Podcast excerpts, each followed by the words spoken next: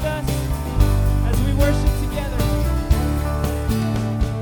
It is good to see you all this morning. You know, I, uh, I've said it before, but this is my favorite time in the week when I just get to come and uh, worship with God's people. I love it. Um, this is, this is the, the thing in the week that fires me up.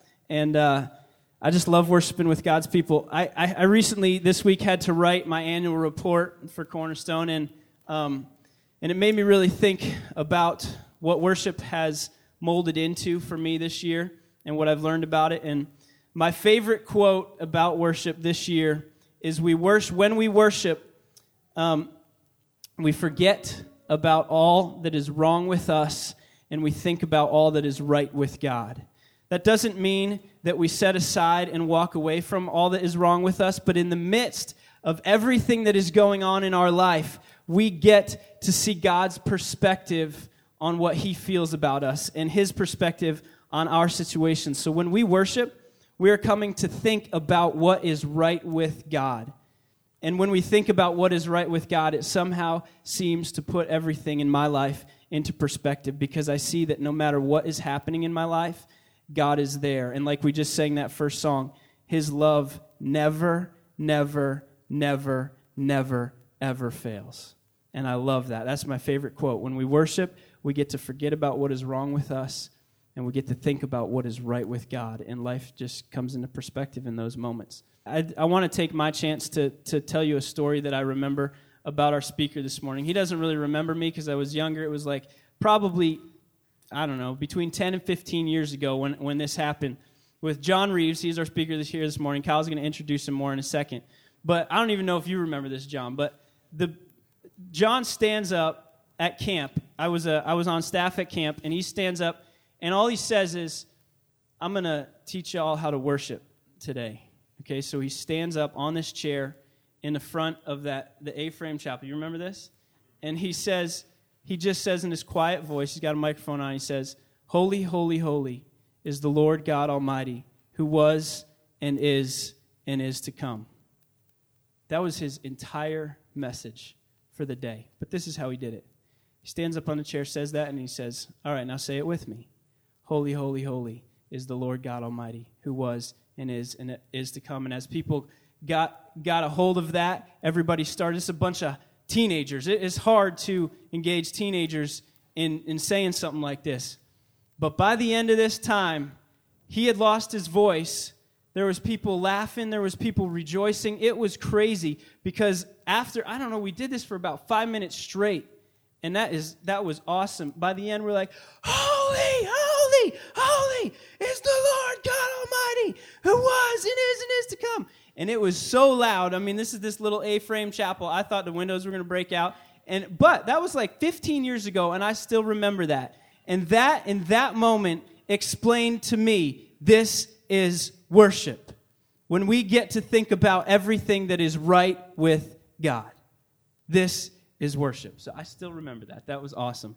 And uh, so during during this next song, as the offering comes around, um, just soak in His presence listen to the words of this song, and uh, if you know it, sing it with us.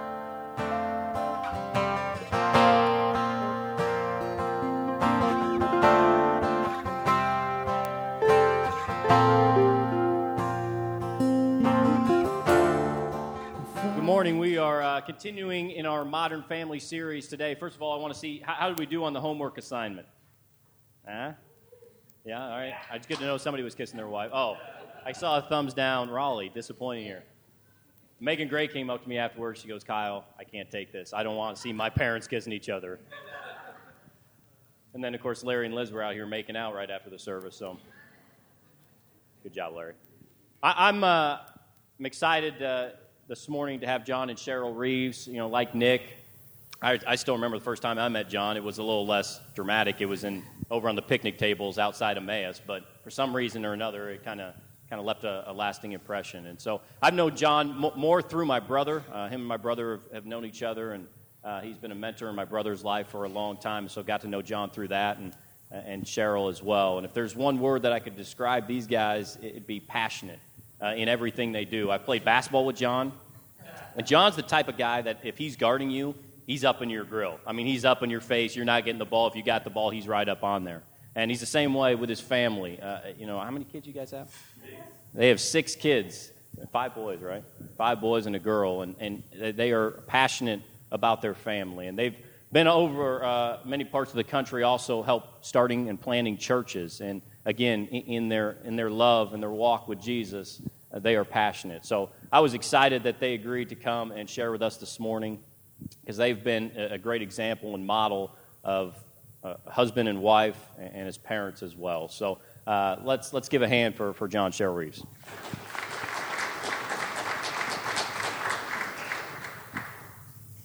I need to hurry up and get up here for any more stories are told on me. It might, uh, Nick already got a little tear out of my eye. Now I got to compose myself. Great to be with y'all. We, we, uh, we're planting a church in Dubuque, Iowa. Cheryl and I just moved there from South Carolina. You'll pick up on my language here in a little bit that's a little different than yours, probably. There'll be a y'all in and out of there. Y'all bring me some sweet tea up here, I'll be more comfortable. But uh, we, uh, we just moved to Dubuque, and we got 14 inches of snow last month, so we learned how to shovel, which was fun, actually. We kind of thought it was fun. They tell me that gets old after a while, but at this point, it was, it was fun. And uh, we started our, uh, we had our first meeting for our new church on uh, last Sunday night. So, so we, we know the drill. We know the drill being in schools and a variety of places. We're in a little movie theater. They call it Mind Frame. It's like a throwback movie theater. It, it, it's good they keep the lights down low because it's nasty in there, but nobody knows because the lights don't work. But uh, the, the, there's uh, they literally sell alcohol in this movie theater, which I've never seen in my whole life. It's the strangest little, but it's cheap. It's $25 a night, so we love it. $25 a night, you don't see dirt. We're in there. We met last Sunday night. We're hustling, and some of you guys that have set up here, you know the drill. Things don't always go right. For those of y'all that have never set up, this is work. I've been doing this for years. So we set up, and we had one of the fun parts about having a big family is, is we don't grow cotton. So, but we do plant churches. So all my kids have to set up chairs, and they bring in stuff, and the boys are hustling. They're getting everything set up. And about 10 minutes before the meeting starts, we realize we don't have an extension cord to make the projector work. We can't find one. The movie theater doesn't have one. So I decide this is what the skill of the church planter is. You, you make stuff happen fast. So I, I run to the car, jump in the car, I drive home as fast as I can, probably breaking a few laws, and slide into the house. I run into the house, I grab extension cord, but I also needed a, a power strip. So I ran behind the TV, jerked out. Some of you fellas in the room know what I'm talking about. When you're just winging it, you're feeling strong. I, I felt like a man in this moment. I jerk out the power strip, rip everything out of it. I run back to the building. I'm there in time plug up the projector, everything's smooth. Nobody knows all the work that I did. It was awesome. It's a great night. We had a bunch of people and, and really God. I mean, so, so you can pray for us. We're just right here at the beginning. We had a great group of people, pretty mixed uh, racially. It was a fun night. It was a great worship night. And then we went home. And generally, marriage on mission, it has these moments, right? You, you have these euphoric, we were both kind of flying high. We came home. We sent the children to bed and Cheryl discovered something, and, our mood went from well, marriage on mission to uh, something else. I don't know exactly what it was, but I felt like hiding because what happened? My side of the story is that I have five sons. My only daughter left for college, which means that the house is very masculine driven. And there are not many TV shows that I enjoy to relax and watch, but I just found one recently, and it's on Sunday nights, and I was taping it. Anyone heard of Downton Abbey? Anyone like Downton Abbey? So I had, husband, I've seen it. I had missed the one before, and so I was taping the premiere and the second one that night. And when he came in and jerked out the power cord, he cut all our DirecTV contact, which means that as I'm euphoric from a night that was just amazing, and then I see that my show has been completely deleted or not taped. I went from the high to the. Any, any women know about emotional change in a split second? It was crazy. I was like, it's just, I mean, it's on PBS. How good can it be? You know, what I mean, I didn't make a major network. It's pretty clean. But I will say this after 23 years of marriage, 23 years ago, the guy would have heard it all night, all through the night, the next morning. And I did say a few words that I probably shouldn't have said in the tone I said them, but I have learned this is what I did well. I just went to my room and got ready for bed and went to bed because I was ready to take someone's head off. So I did learn. I did do better. Don't she you did. think?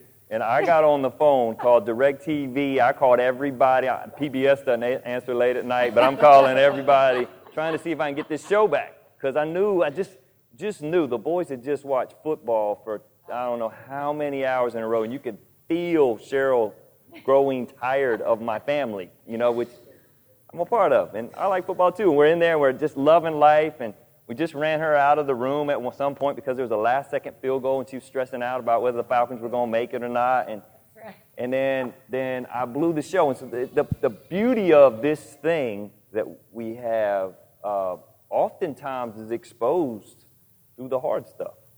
In, in a marriage that's on mission, there's these constant highs and lows where, where we're trying to put ourselves out there um, and we put our family out in the world to reach it, and then we screw up with one another. And, and you hit these, these just dumb moments. Yeah, and, and, and what we've seen is over the course of all these years married, we're now at 23. Um, those moments are the ones that make this thing special. Moving through those hard moments. One, one of the things we were reflecting on this morning is that I think that I spoke at Cornerstone 20 years ago. We were trying to do the math, but I'll just round it off to 20. And I, little, uh, once Nick got a tear out of my eye with that story, I started reflecting on what your church really has meant to my life without you knowing it. Um, it's cool to be in the school. I was at the old building at one point. Bill Ellifritz brought me to the church when I was a basketball player. I, I was a supposed basketball player. I, I was a hustler, really. I, I, did exactly what Kyle said. I fouled a lot. Um, and then um, Chad, I really met Chad when I, when I was at Emmaus, and Chad came and played for me, and we developed a lifelong friendship. And, and, and what happened from this church, from, so for some of y'all that have been here for years, you've played a major role in my life without knowing it. I, I spoke here 20 years ago, but people from this body have built into me uh, in ways that you didn't know because you built into Chad. I remember actually Kyle's dad taught me that you never play man on a baseline inbounds play. we gave up 18 points in a game on inbounds plays. And I don't think I made it to the locker room to talk to the team before Rod caught me in the hall. I was scared out of my mind. He instructed me, you need to, look, you don't know what you're doing, just play a 2 3. And I was like, I've been doing. I still yell at coaches for that. When my kids, ladies, do you hear what I deal with? This is what we do. Do you see why I wanted to watch Downton Abbey? Do you see this? Okay, thanks. That's exactly right. so then a tear came to my eye because over the 20 years, uh, a couple things happened that this church actually influenced me too. One of them was church planting, and then then Karen represents in here a family that made me passionate for this because I watched them. Uh, so, I, I kind of get both. Chad actually went out to an uncle. Maybe you have an uncle out in Colorado. And I, I was on staff at Emmaus, and Chad would send me all these notes from stuff they were doing as a church, and it struck me that we really could be a player in the city, and we could see lost people come to Jesus, and we could see something change. And I, I, I watched those notes, and it stirred up in me this need to plant churches. And so we're, we're working on our seventh. We're planting our seventh church.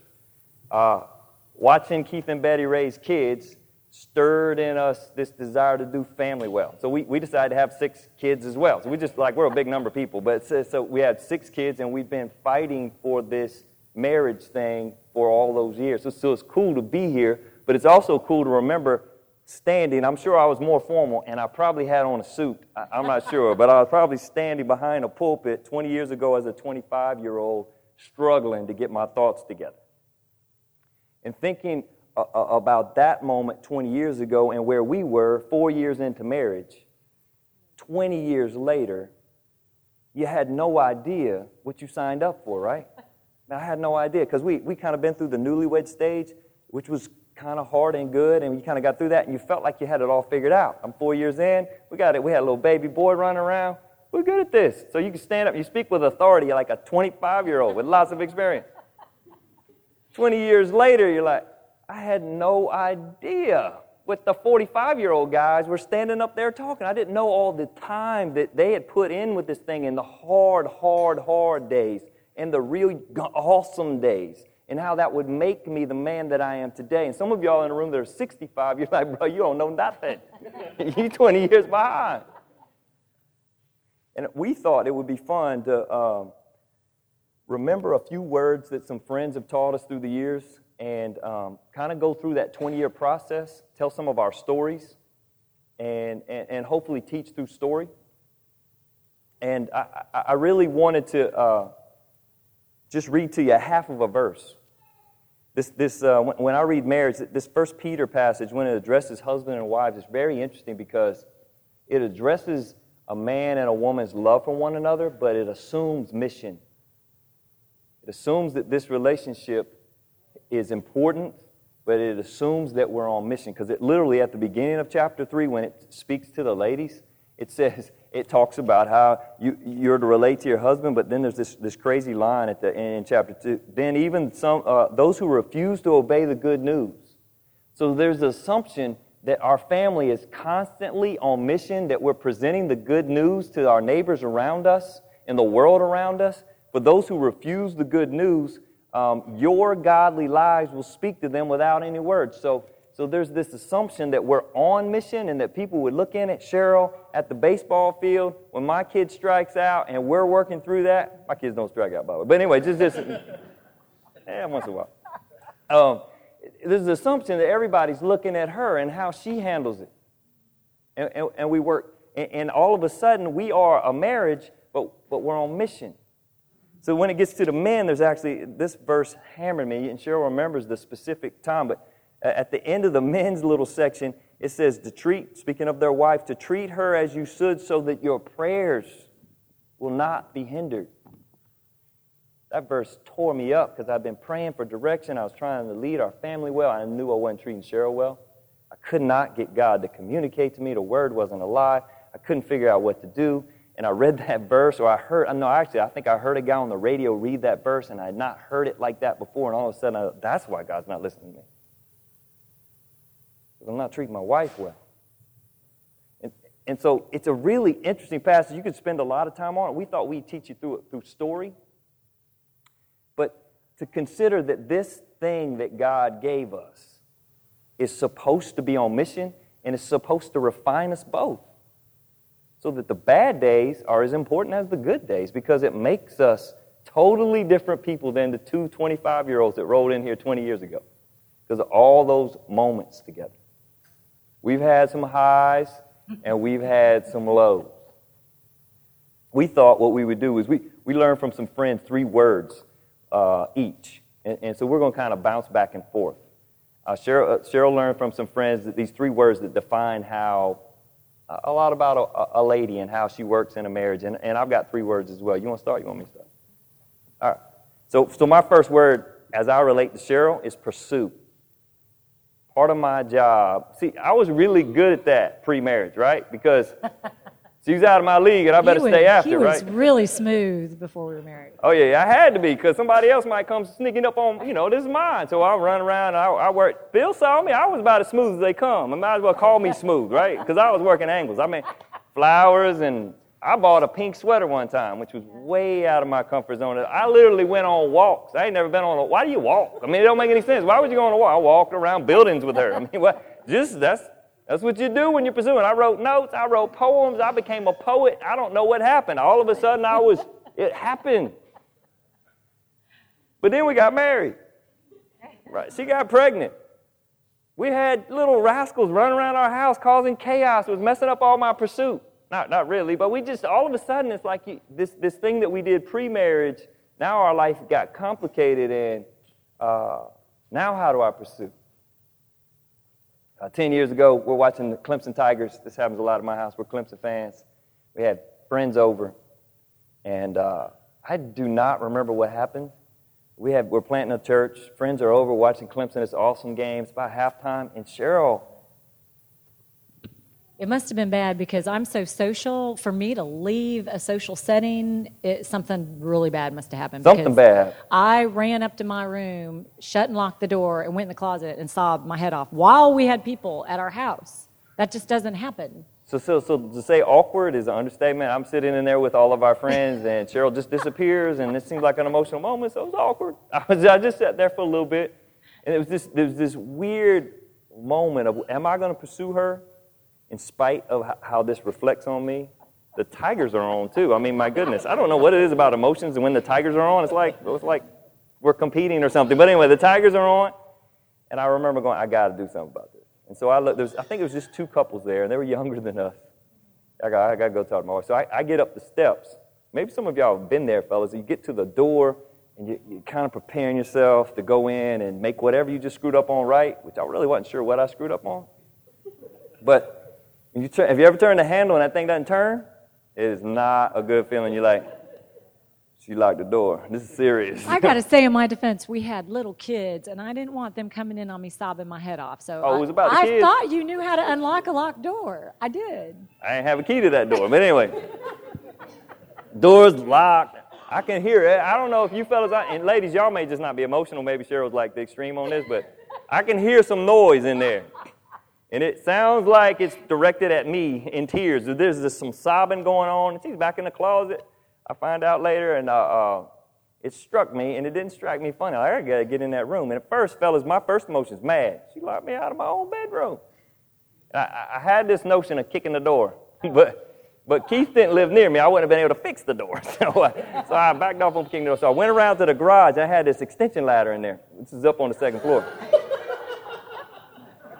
I set the extension ladder up against the house, and I thought, I bet you one of them windows is unlocked. I put the extension ladder up on the house, climbed up the ladder. Sure enough, the window's unlocked. I climb in the window. I come into our bedroom, walk around to the, you know, you got the bathroom and there's a little closet in there, and I hear the sobbing in there, and I come in there. Cheryl's got, how in the heck did he get in here? It was a moment of pursuit. It was, we were, we were both wrong, I'm sure. I don't even remember exactly what all went down. Because No, but I do remember the pursuit. I do? do. Well, I'm just saying, it made a difference. It made Yeah. a difference. That's what we build on. We're broken. We're going to have these issues, but the fact that he pursued through that, I will never forget that. me, That's what that's what helped build the marriage. That was good. it was a cool thing, you know, at the moment it felt really humbling to have two younger couples that are looking up to us in my living room. Sometimes you teach in your brokenness. It was a marriage on mission. Those two couples saw, you know, a loser husband who just screwed up.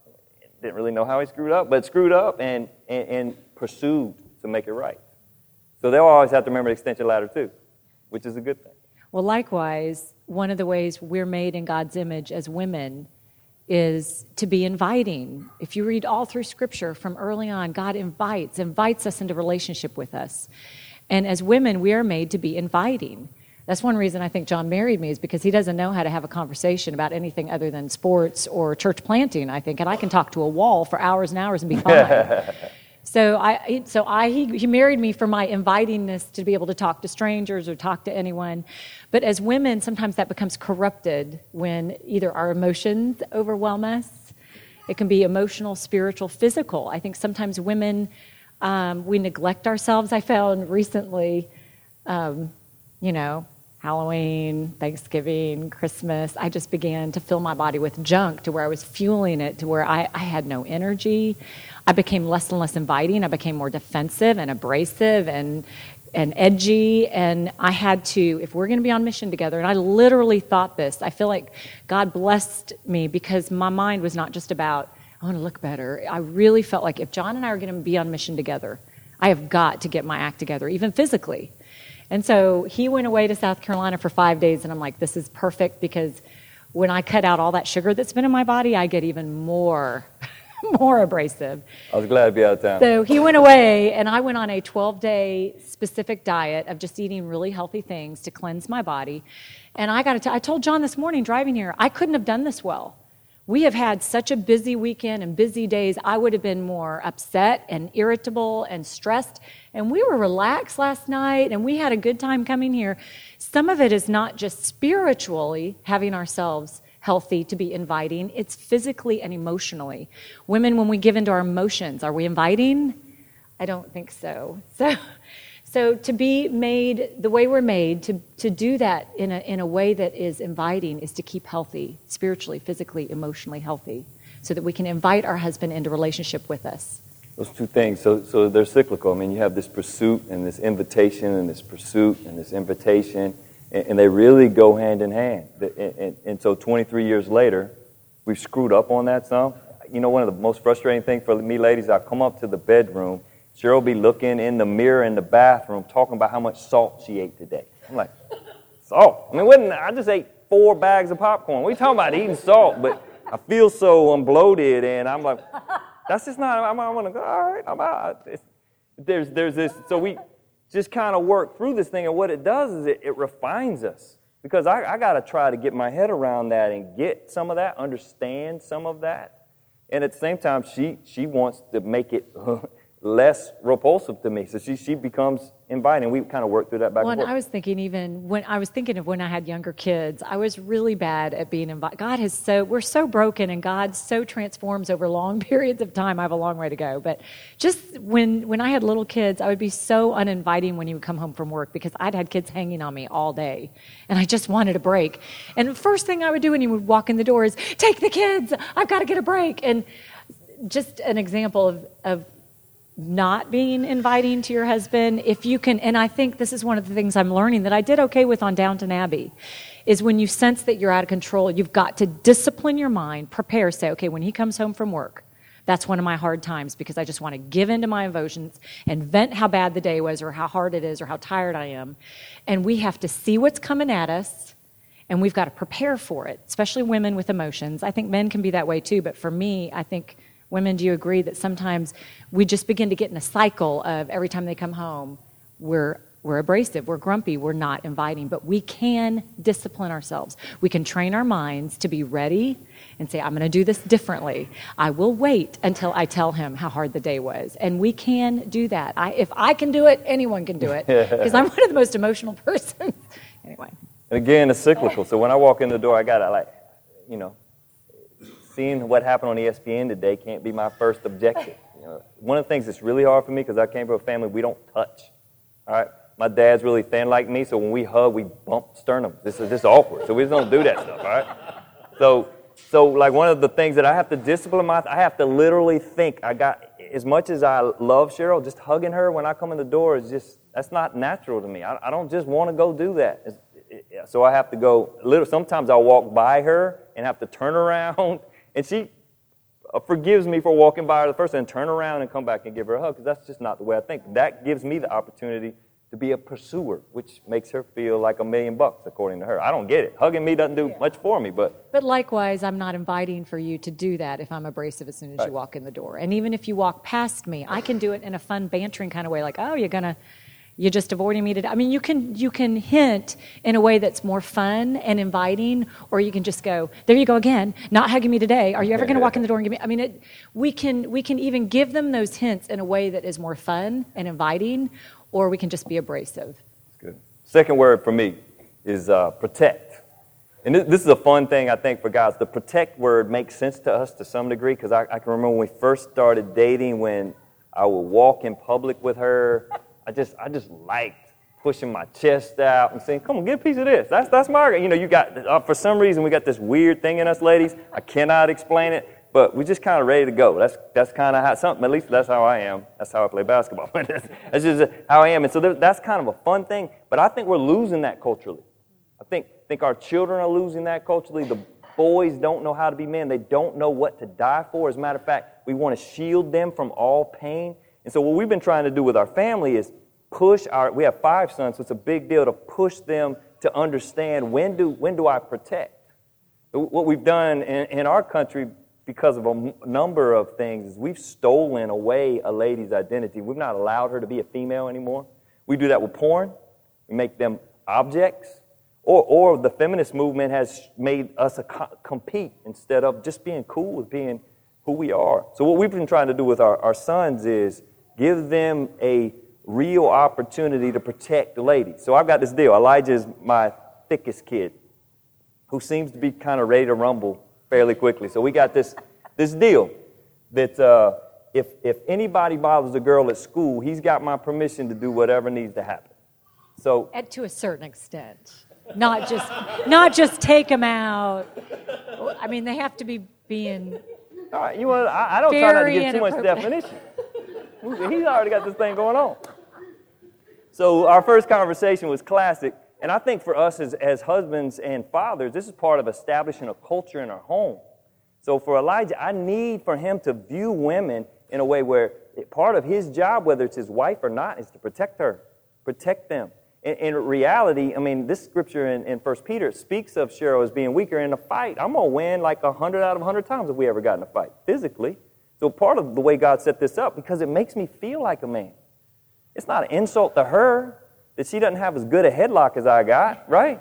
It's, it's a compliment to her that I want to stand in front, that I want to protect her.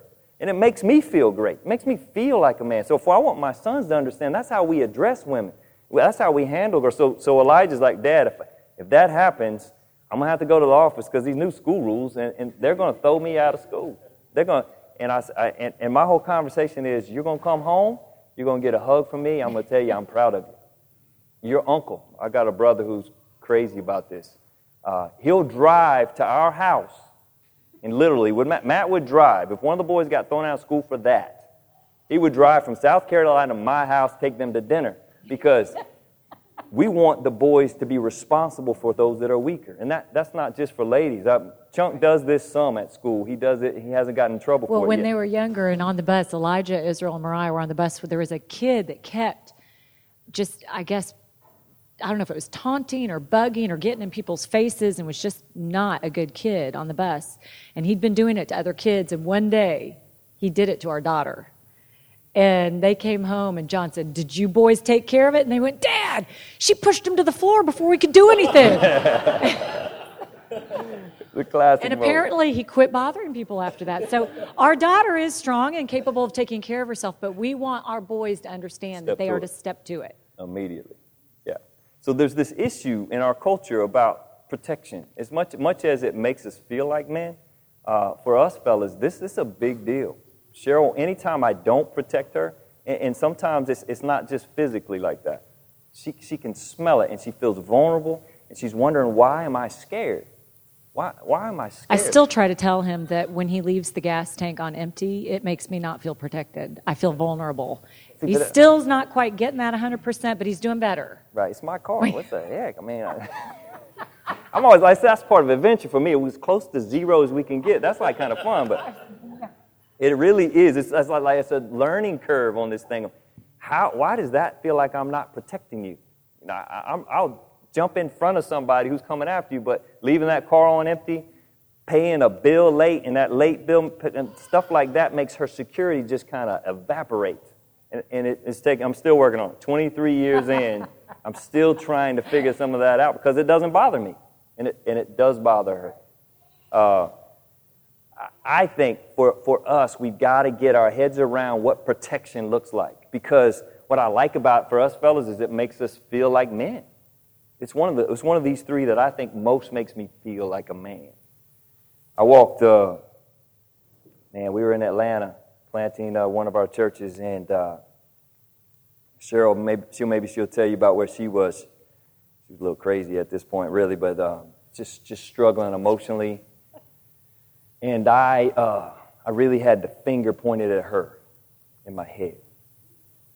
I, I'm pretty, I'm uh, disciplined somewhat with my tongue, so so it wasn't like uh, I would ever let her know that. But in my heart, I, I was pointing a finger at her. We planted our first church. Uh, we planted a second. We're working on a third, and uh, I don't know what it was, but we, we just weren't healthy. I remember, I can literally remember, I don't know if she'd been crying or what had happened or what I had done. We'd been married maybe eight or nine years. I walked onto the front porch of our little house. I mean, the porch was, a, you know, one of them little slabs in the front. And I, when I hit the door, it's like 10 p.m. Stars were out. It was a warm night. And I just felt like God was out there. I want to turn around and go back in because I just felt like He said, It's your fault. And uh, was rough. It was, I, I didn't want it to be my fault. And uh, re- really, what, what came down to it, he, he really pointed the finger at me for not protecting her spiritually. That I had not defended where she was. And, and let me show you, we, we had planted a church. We've been hustling people. Been, Chad came down and took a little church that we had of about 200 to about 800. Folks were getting saved. We were baptized. People were hustling. Cheryl, I, I would literally invite everybody from the church over to eat. Well, not, not when we had 800, but at the beginning. And, and we just kind of hustling. We were loving it. We were ministering. We were getting after it, but I wasn't watching her heart. I didn't have that in my frame of reference. I just, we were just rolling. I was on mission. It was good. We had this marriage. She seemed to be strong, and she was strong, and we just hustled. And the next thing that I know, she broke. And, and I was mad at her for not being strong enough. This, this First Peter passage seems to indicate that part of my job is to protect her when she's not strong enough. So I've got to recognize that that's a piece of the puzzle. And the, the cool part was sitting on the front porch when I repented, all of a sudden I felt like I was stepping back to protect my wife. So sometimes protection is not nearly as fun as pounding somebody.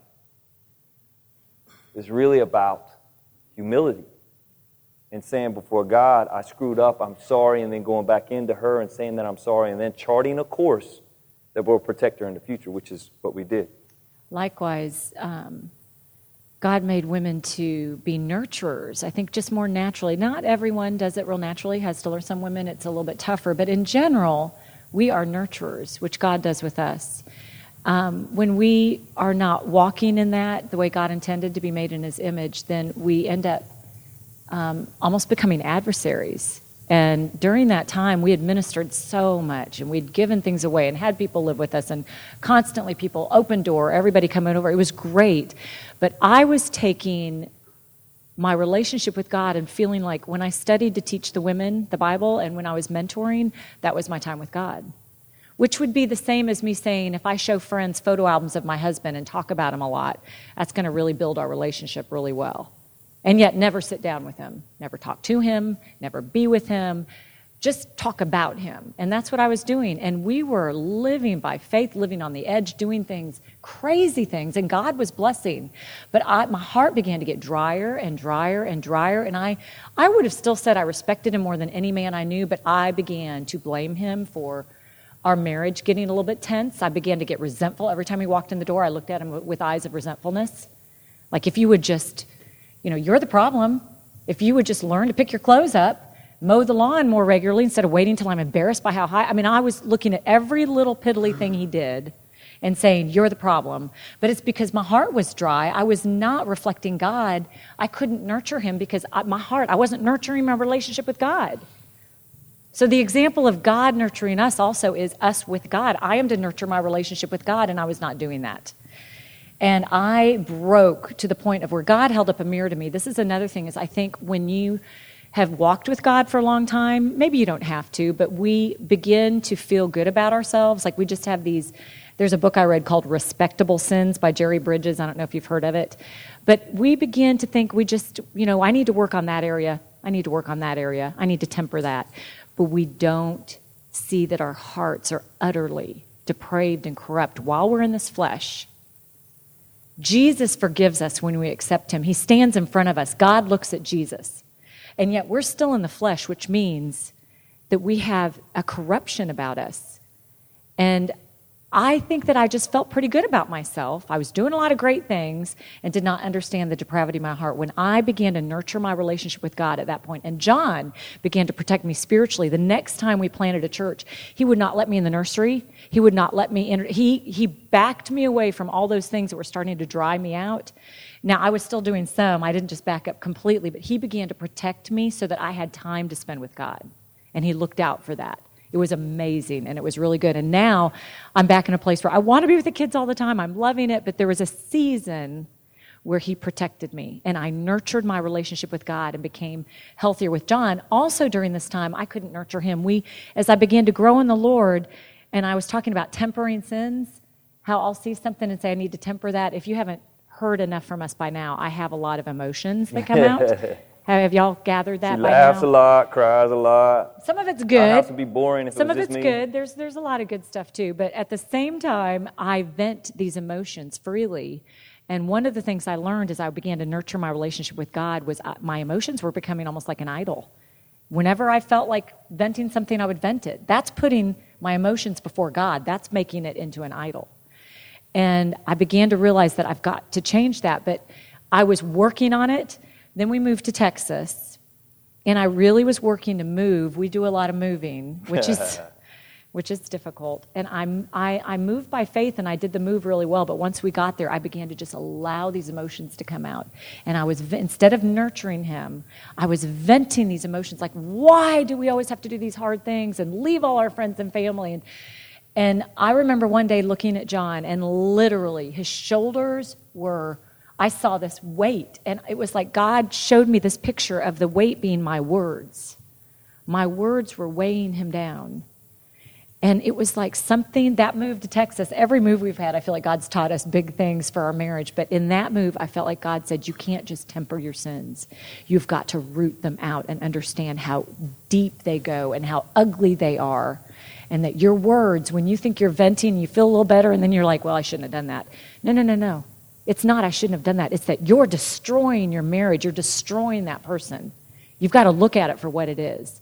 And since then, it's not that my tongue is perfect, but I would say there's been a lot of work that's yeah. been done that God's, but it's not me working at, it's me pushing into God. It's Him doing the work in me. It's me nurturing my relationship with God even more. When I see that happening, it's not about I got to work harder, it's about I got to know God more. I got to push into Him deeper.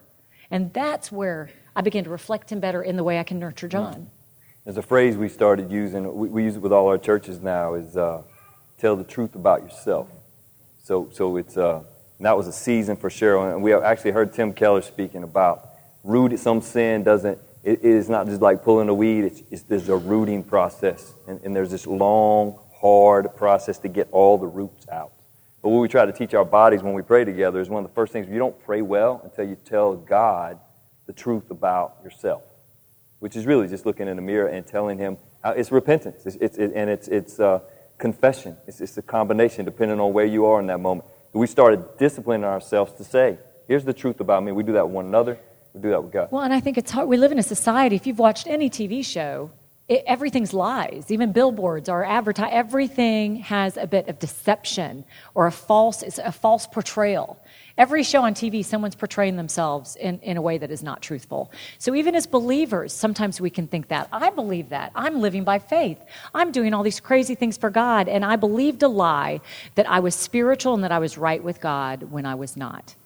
And so telling the truth is the way we've got to learn it. And John began to push us, the whole church, where we would have to pray with people and say, What is the truth about yourself today? And I'd have to pray, uh, I just yelled at my husband on the way over here really bad. And I, but when you get to where you start speaking those truths, then you, it, it's transforming. Yeah. So again, you got a cycle there. This, this, this nurturing piece that Cheryl brings to, to, the, to the program and this protection piece that I got, when, they, when they're together, it's really smooth. But even in a broken relationship, though, when you fight back to it, it there's, there's beauty to it. The last word I had was provide, which – kind of crosses over here because I had missed some provision um, during that season of our life that I hadn't opened some doors for Cheryl to grow.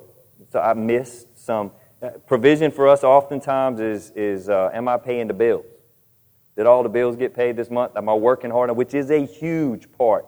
We're finding the younger generation in our country of guys uh, are, are not great providers. As a matter of fact, they don't carry the weight for their new relationships. For the most part, I just read a stat the other day that basically guys would prefer not to be married so they don't have to carry any weight because so, they, they, they want to stay away from responsibility, particularly the 20 somethings of, of, our generation. Um, so, what about provision? Because that, that makes me feel like a man when I come through. It makes me feel like uh, I'm, I'm, handling it. It hurts when I don't, and I haven't many times. Um, struggle to, to cover our needs, or in, in our country, what we define needs as, anyways. Yeah. We work through this whole thing, but at the end of the day, if I pursue, protect, and provide, I, I really, there's not, it's not only about making her feel secure, I feel comfortable in my own skin, like as a man. So there's this provision piece that, that just I'd love for you to wrestle with, not only on a physical, from the physical standpoint, but from the spiritual standpoint. So what is my job there? Is that about having devotions at the table at night? Well, we do that some.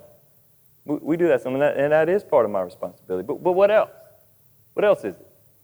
Um, during this season of time, one, one of the things I figured out is that I had not figured out how to do spiritual life together. So one of the things we started doing is I would pick a book, and when I would read it, I'd give it to Cheryl. So I'd read the book and she'd read the book. We used to try to study scripture together and it didn't work because she thinks, I'm like, how did you get that? That makes no sense. That's not it. And we'd actually, it just didn't work, right? We prayed together some. But what worked best for us, if I read the book by myself and she read the book by herself, and it, you know, later in the day, kind of just natural in conversation, we talk about it. And she would be all excited about something that I had already read, and it, it created this way for me to actually and, get this, I, feed her Not that she can't feed herself. She's as capable as I am. It's not that I, I got it all figured out. But I had this, there was responsibility if our marriage was going to be on mission, if I was going to put our marriage out there, then I had to have the troops ready. And Cheryl was the key to that. So the whole family, this whole thing, she had to be healthy for the kids to be healthy, for us to be healthy to go do it again. So it, it wasn't complicated, but one of, one of the most shocking moments was when um, in Atlanta, we, we learned a lot. Cheryl went to another Bible study at another church because it was the best thing for her. It was a moment when I needed to humble myself and go, I, I don't really have an answer now. I need to get her somewhere where I can get an answer.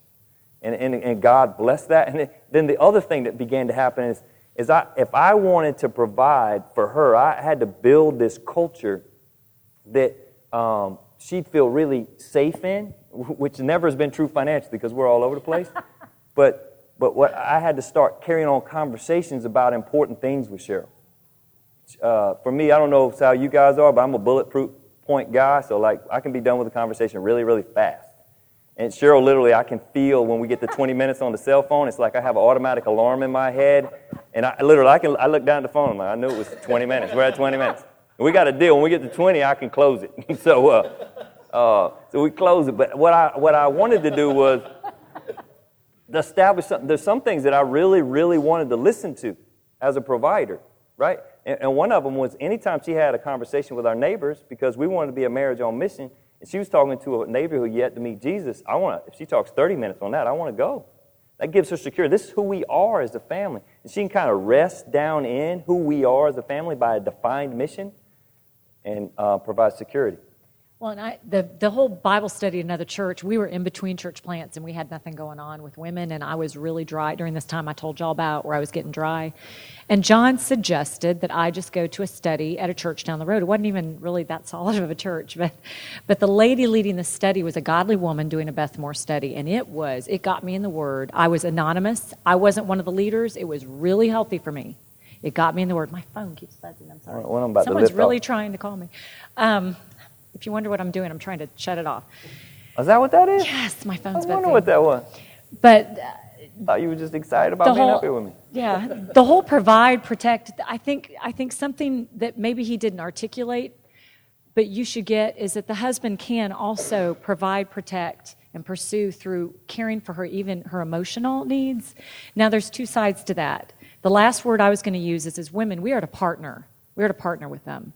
God created us to be. They, it says in Scripture, in Genesis, He created everything. It was good. Then it says He created man. It was not good for him to be alone. So it's the only time to be alone. That's the only time He said it's not good because man needed us desperately. No question about and that. And another word I've learned is the word ezer kenegdo. If you've heard that, that's the word for Eve as a woman.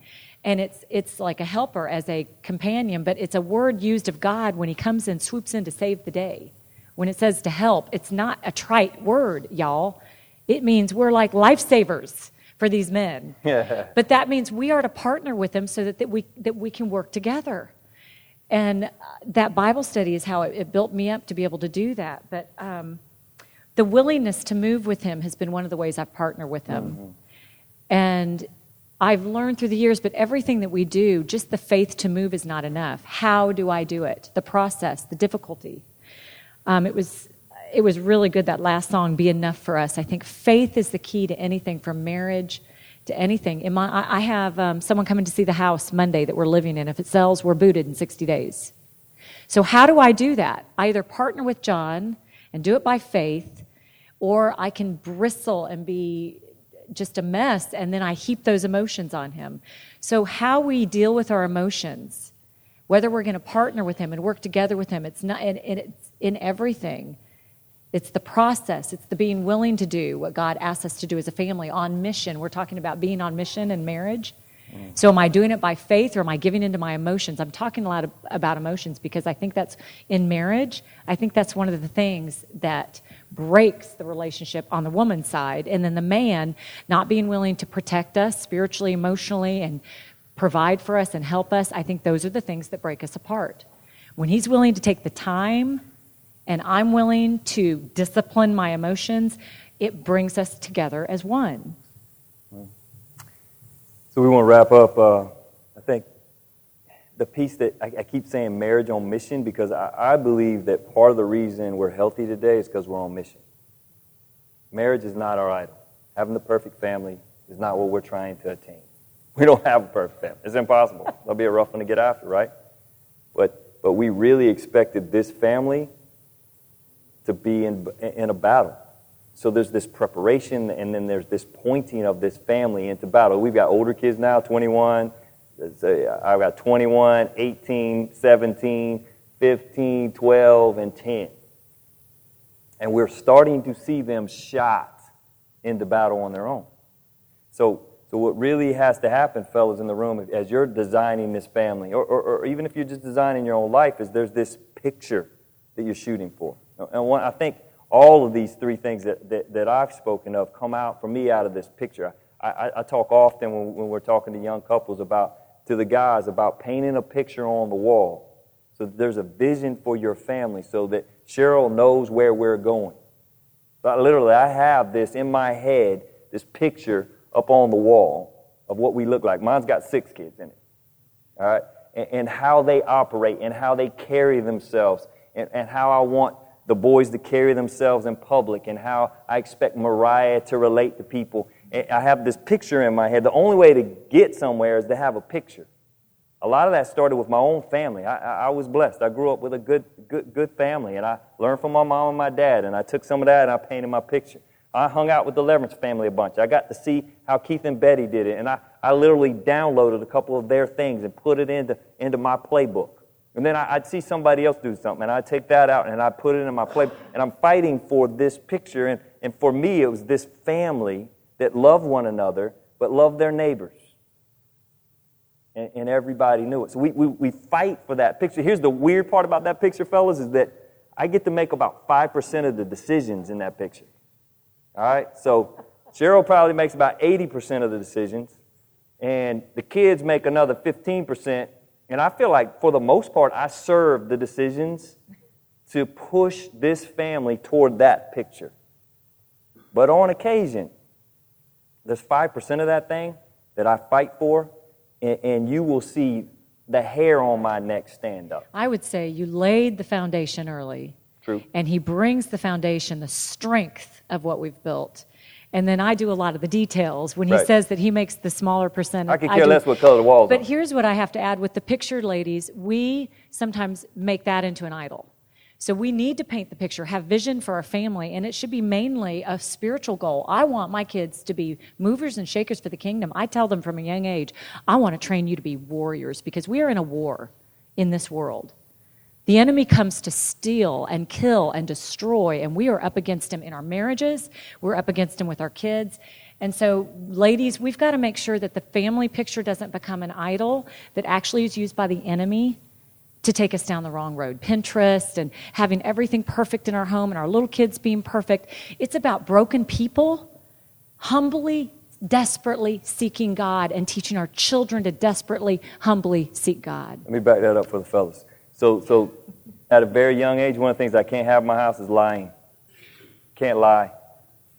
If a kid lies, it's like fear breaks out in the whole house all the older siblings are like, he's going. It's, this is the, because lying destroys my picture. So that's one of those moments where dad is in full effect, right? Rebellion, clear rebellion. You can hear the La-Z-Boy. It doesn't matter who's playing football. That joker clicks, and the whole house moves because dad's coming, because they know what they just said to their mother in another room. I heard, and I'm on the way. It's not her job to handle, it's my job to handle. I can literally remember my 10 year old yelling at Cheryl. He didn't know I was in the other room. I hit the door. His hands went in the air like he was on Bonanza. He was scared out of his mind because he knew it was laid into the DNA of the family. This thing is serious. I can't have, we need to wrap it up. Man. I, I can't have rebellion. So you just keep pushing through. You worry well, about that the re- coming off? No, the picture I'm saying that he painted, we're not talking about raising kids, but, but in talking about marriage, marriage comes first. Yeah. We have to be healthy before our kids can be healthy. So that picture is that marriage has to come first. So yeah, we're getting into kids. True. okay, so at the end of the day, well, our hope is that this little family of ours is shot, that we're out, that we're healthy enough and strong enough to be on mission. And, and our anticipation is birthing out of this, our children will do the same. It's a long ride. Let me pray. Jesus, uh, fun sitting with uh, folks that uh, some that I know, some that I, I don't at all. Still having real relationship with them because your spirit is inside of me, inside of Cheryl, inside of uh, a variety of folks in this building. Lord, the city of Des Moines needs you desperately. So it desperately needs solid marriages, needs healthy people, married or not, uh, to live in it, to be responsible for their radius, for the people in their circles. So I pray, I want to pray for this church. It's, it's cool they're meeting in a school. It puts them in a cool spot to be on mission. I know they got other plans here in the future, but pray that you'd use this church as a missionary to Des Moines. But, but really, with this series, God, we pray that you'd use each little home as, as a spot where they represent you in their neighborhoods.